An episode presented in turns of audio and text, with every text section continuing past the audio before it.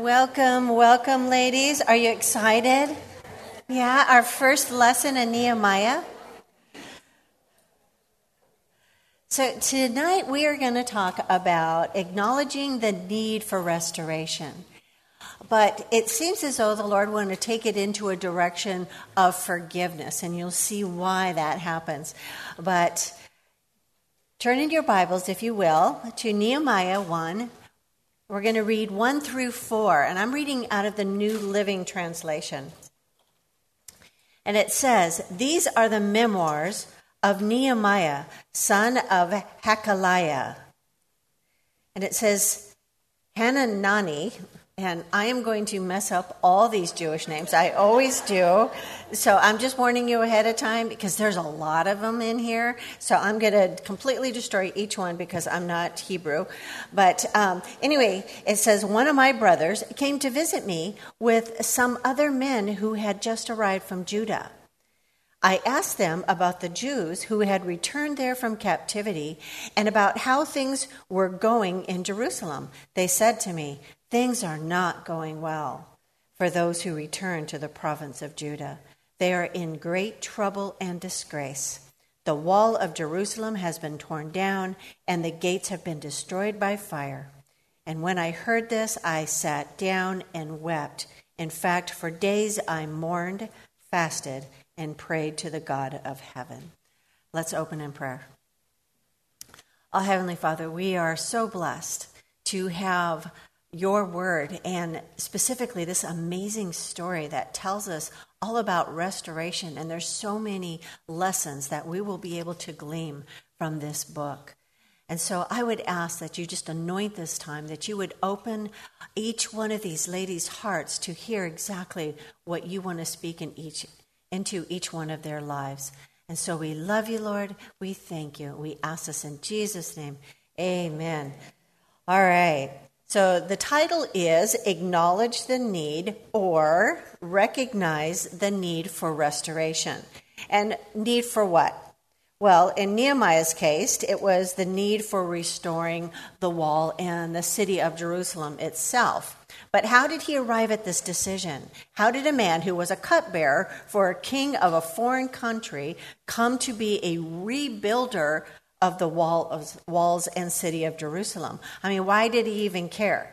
I mean, he had it great in Babylon. He was a butler, as we learned last week.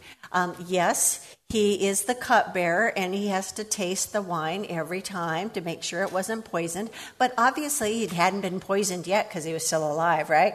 So he had it pretty good. He lived in the palace and he had three square meals a day. You know, he had it good. So why would he care about what's going on in Judah and then specifically the city of Jerusalem? Well, he just very much cared for the people there. And so with God, timing is everything. He had Nehemiah in that exact spot at that exact time because he was orchestrating something behind the scenes. And we learned last week that there was a prophecy concerning the rebuilding of the city of Jerusalem. And that prophecy was that after a certain amount of years, it was 400 and something years, that's when Jesus would come on the scene. That's when Jesus would walk into that city. And so it starts that prophecy. So, of course, God orchestrated the timing so that Nehemiah, a godly man, would be in the right place at the right time. And God does that for each one of us. Timing is everything with God.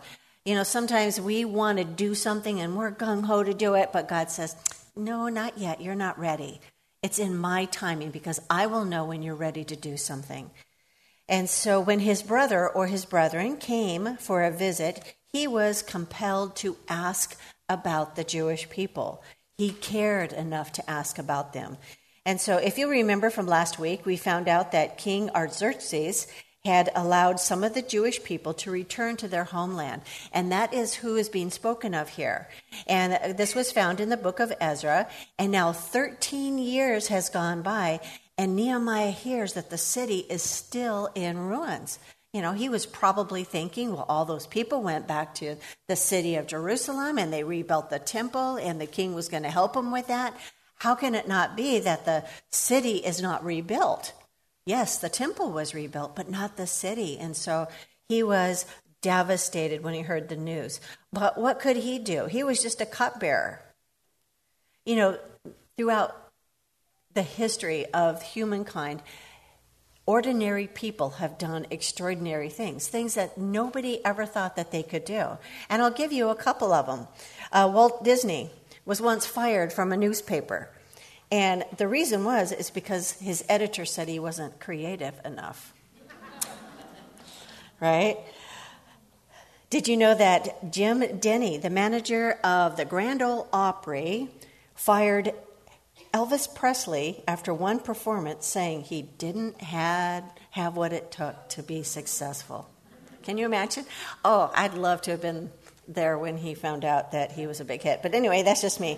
Um, did you know that when Beethoven, so there's Elvis Presley, sorry about that. Um, did you know that when Beethoven was 46 years old, he had become completely deaf and yet went on to compose his greatest work, including five symphonies?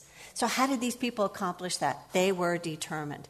And so we will see that Nehemiah was determined to restore the city. So, what did he do first? He prayed. I mean, that's what we all need to do. The first thing we need to do when we know that something needs to be restored, if it's our relationship with the Lord, the first thing we should do is pray. If it's a relationship with other people, the first thing you need to do is pray. We need that, the Holy Spirit guiding and directing in these areas. So, what is the lesson that we can learn today? Well, acknowledge or recognize the need for restoration. And we're going to look at what needs to be restored in our own lives. And yeah, I can only come up with two. The first one is the most important one. We need to be restored to our Lord and Savior, Jesus Christ. Amen. That's like the most important thing. If we haven't done that, then all of this is mute. And then we need to be restored with others. And that includes everybody. That's, you know, marriages, husbands, wives, uh, kids, parents coworkers, you name it, that falls in that others category.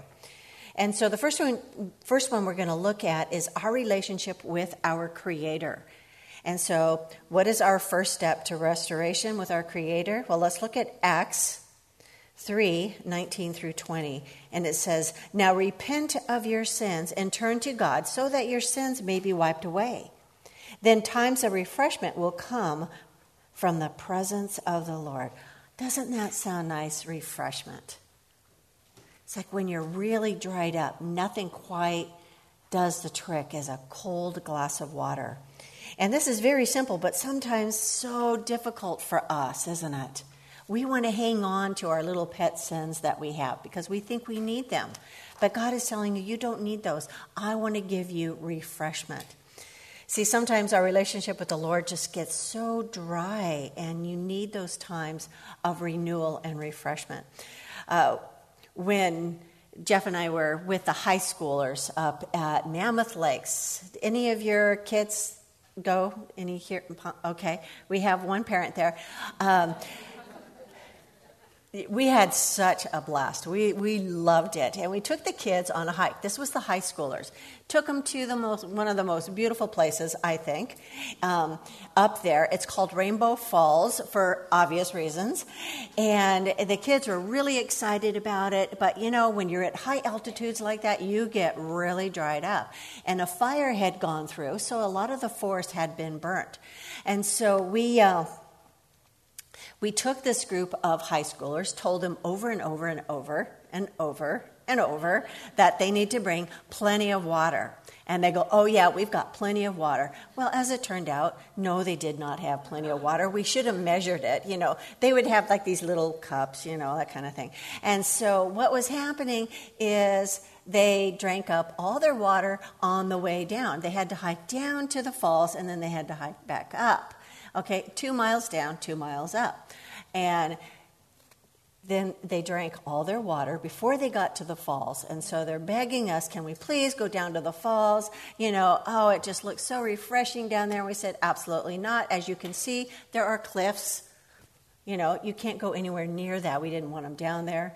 You know, especially parents wouldn't want their kids down there. So, anyway, we said, well, we're just going to have to hike back because that's where the water is. And at the end of the trail, there's this little uh, country store where you can get water.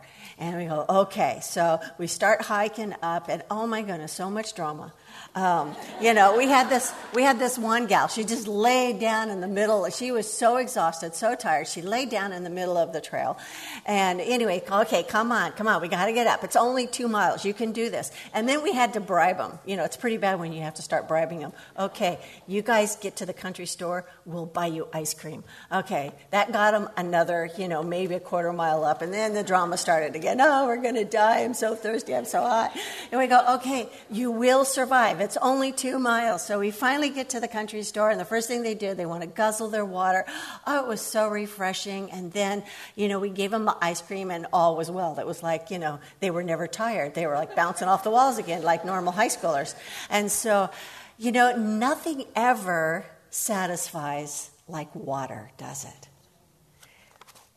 It's the thing that really refreshes you.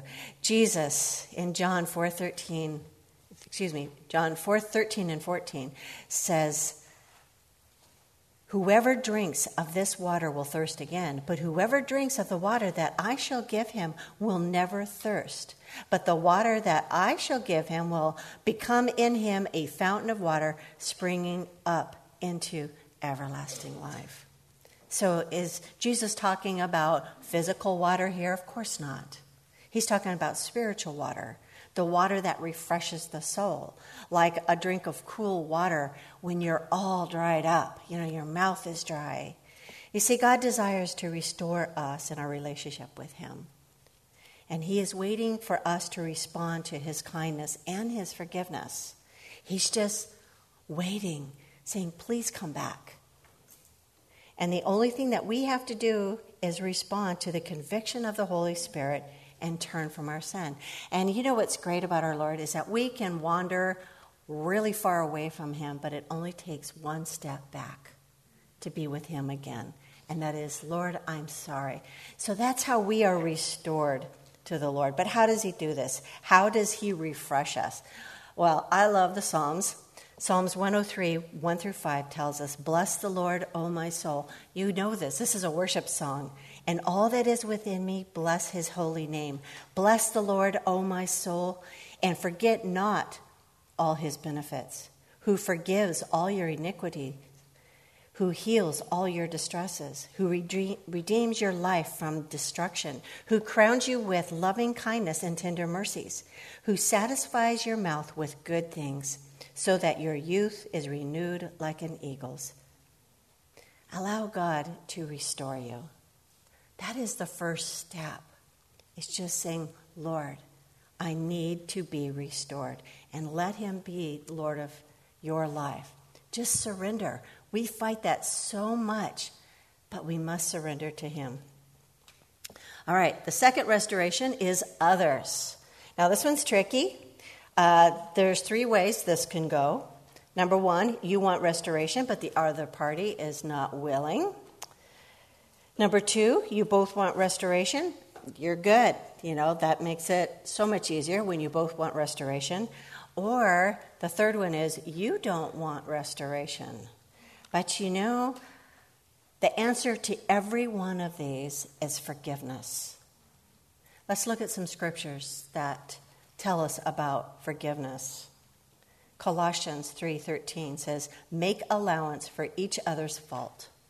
That is so important. You know what? Nobody's perfect, right? We all blow it. We all say stupid things. We're always making mistakes. We're supposed to make allowances for other people's faults and forgive anyone who offends you. Remember, the Lord forgave you. How many times were you a knucklehead, you know, with the Lord? How many times did you uh, insult our Lord. I mean, we do that kind of stuff all the time, don't we? And He just forgives us readily, doesn't He? So you must forgive others. Those are strong words, isn't it? And then Matthew 6 14 and 15. It says, If you forgive those who sin against you, your heavenly Father will forgive you. But if you refuse to forgive others, your Father will not forgive your sins. So, Jesus is not teaching that our eternal destiny is based on our forgiving other people. However, it does teach that our relationship with God, our Lord, will be damaged if we refuse to forgive those who have offended us. In other words, if you will not forgive someone, then that relationship with God has now been hindered. And it cannot be restored until you confess that sin of unforgiveness. That's how it works. And then if you don't if you don't give up your unforgiveness, you become dried out again. Your soul becomes dry. Those are hard words, aren't they? And it's because unforgiveness is a sin. And when we have unrepented sin in our life, that creates a barrier between you and God because it's like a cancer that's eating away at your soul that you want to hang on to and you won't be able to drink of that living water that our soul so desperately needs. Now, perhaps some of you are probably saying to yourself that, hey, I'm good. Um, there's not too much unforgiveness in my life. Uh, after all, you know, yeah, there's some people that I harbor a little bit of for, uh, unforgiveness and bitterness towards, but you know what? They didn't ask for forgiveness, so I'm not going to give it. That's not what the word says. We have to forgive, regardless of whether or not they have asked forgiveness. And it's important to point out that just because you forgive someone, that doesn't make what they did to you right. You are not saying that that person, whatever they did, was okay. Forgiveness is something that goes on in our own hearts and our own souls. It's for our own benefit that we forgive. It gives you that peace of mind. We are called to forgive regardless of what the other person does. They may even throw it back in your face, but you have done what God has asked you to do, and you will have that peace that passes all understanding. So remember when I said that if you want restoration, but the other party is unwilling? The answer is the same still forgive. Uh, at this time, each one of the leaders at the table has a questionnaire, and I want them to pass it out to you. And we're going to take a little test. Now, this is for you personally, you're not to share it with others. It's something that you need to uh, be completely honest. So don't peek at each other's papers to see how they are scored. And just to put yourself at ease, the first time I took this, I did really, really bad. Okay, so I, I, took. I've since taken it again, and I did a lot better. I am. I am pleased to say. Praise the Lord. I am pleased to say. But please let God speak into your heart as you look at this, and it's very personal. And I want you to be honest with yourself. Be honest with yourself. Be honest with God. Question number one. I don't have any friends or family who have told me I need to forgive someone else. Don't other people, we all have people in our lives that we go, wow, they really are struggling with unforgiveness. So say, yes, this is true. I don't have any friends that tell me that I need to forgive someone. Question number two I can think of my offender without negative feelings of stress, anger, or bitterness. That's a tough one, isn't it? I do not keep track of ways that other people have hurt me. Sometimes we'll keep a list, don't we? It's like, you know, put it in the back of your Bible of all things, you know, this person did this and this and this and this. No, we're not to keep a record of wrongs. Number four, I do not say bad things about those people who have caused me pain. Ouch. Number five, I don't share my story of hurt or betrayal repeatedly to other people. Number six, when I'm in public, I do not go out of my way to avoid the person who hurt me. I mean, if you were to see him at Target and they hadn't spotted you yet, do you go down a different aisle and say, I can get that later?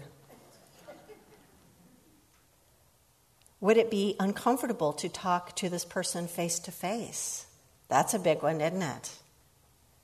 Number eight, I can be completely objective about my experience despite my painful past.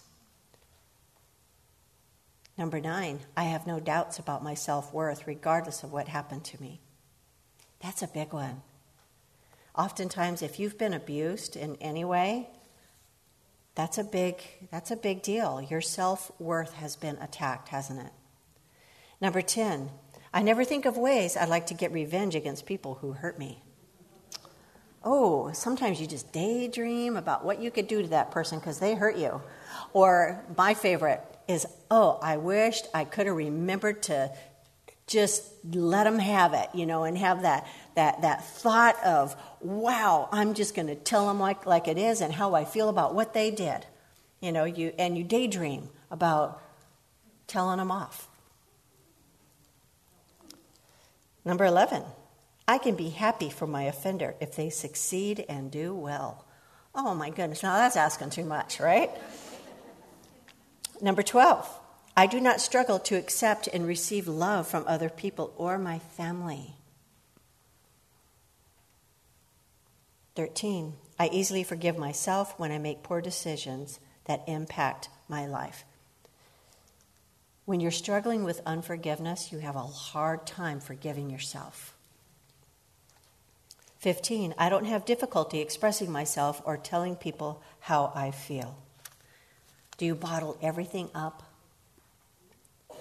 16, I do not have a problem trying to please other people. People who have been abused, they're so afraid of being further abused, they become people pleasers in hopes of not being abused again. Number 17, I do not let people take advantage of me. That's part of the letting people or uh, trying to please other people. They often will take advantage of you. 18, I do not let other people think of so let me try that one again. I do not let what other people think of me determine my value. Our value is in the Lord, right? Amen? Number 19, I can usually embrace the truth even when a lie feels true. Oh, I tell you what, the enemy can really lie to us. And he can speak what I call Christianese. Number 20, I don't compare myself with other people, and I don't feel that my life is unfair. I know someone who uh, I hear this comment from them quite often My life is just unfair. This is unfair. I'm being treated unfair. Everybody's out to get me. And it's like, oh my goodness, you poor thing. Um, 22. I don't believe my health has been affected by my struggle to forgive or restore a relationship. And we'll touch on that a little bit more later.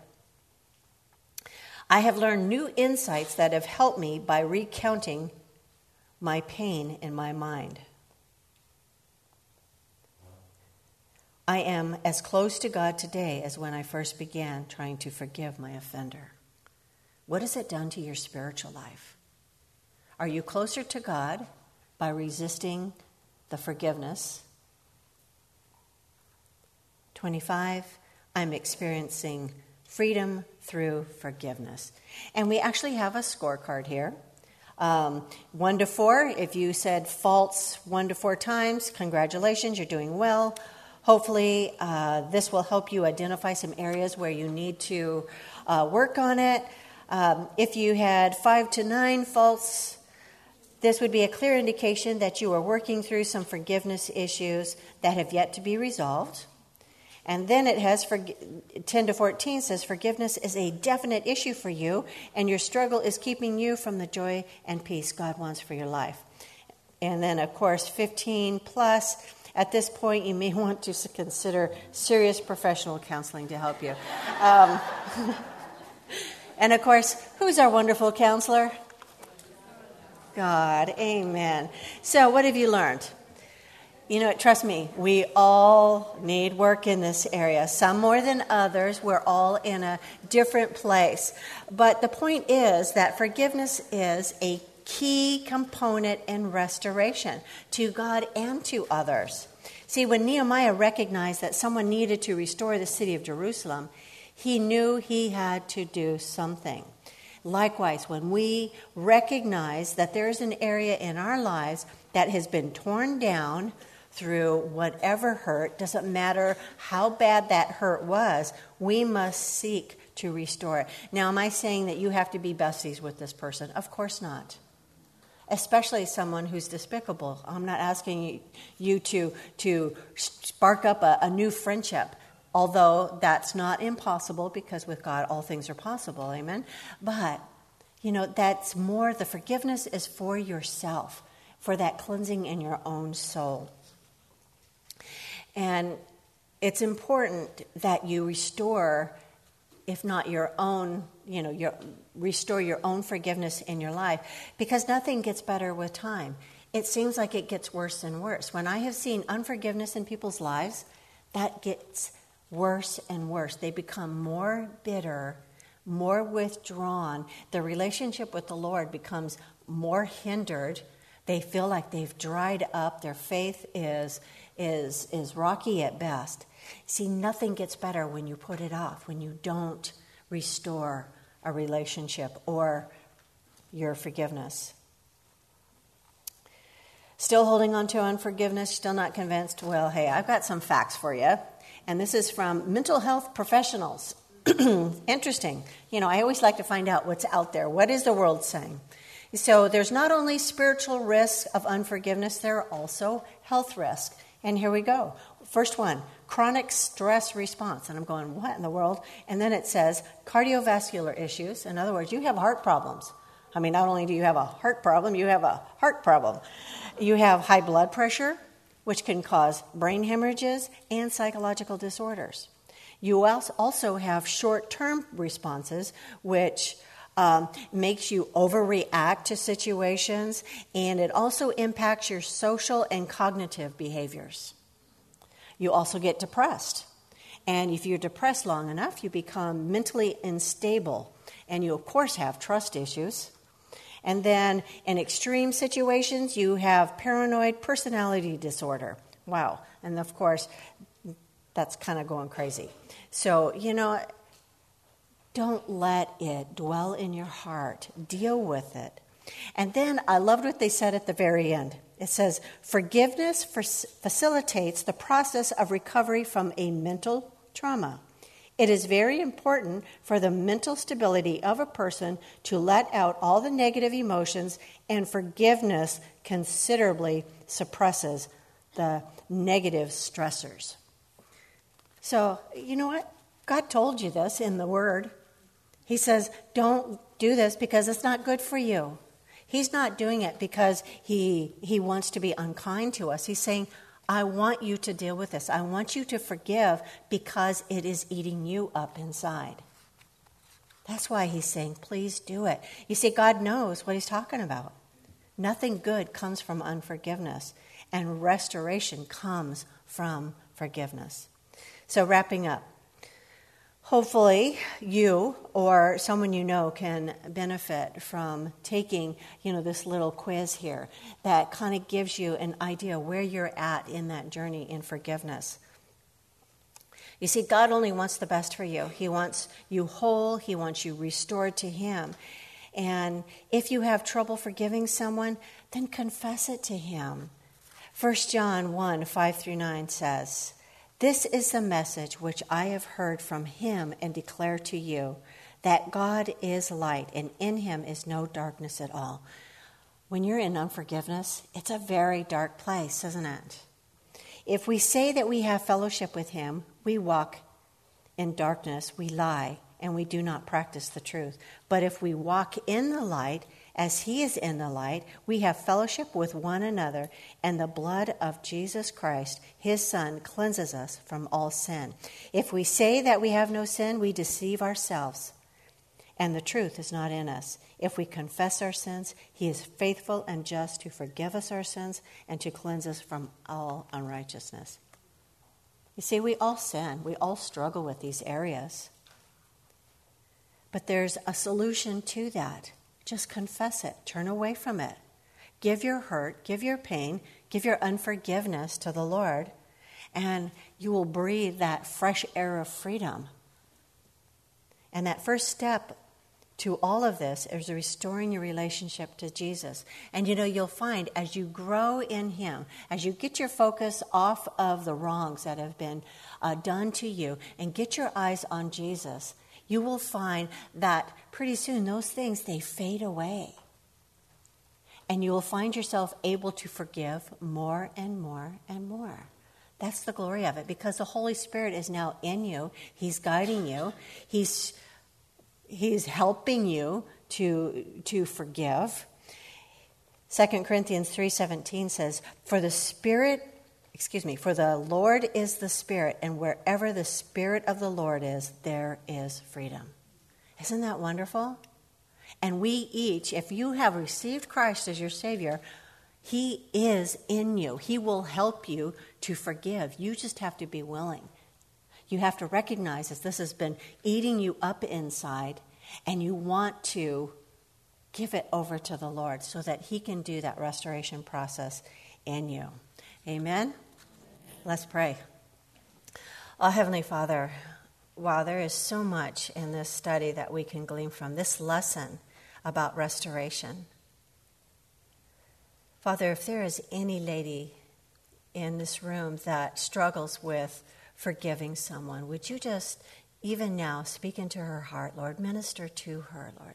Give her the, the, the courage to, to forgive and to let it go, Lord, and to restore her life, restore her relationship with you, restore her relationship with others. So, Lord, we're so thankful that you are always forgiving, ready to help, ready to pour out your spirit upon us, ready to love us. Help us to be like that, Lord. We love you. We thank you. We ask this in Jesus' name. Amen.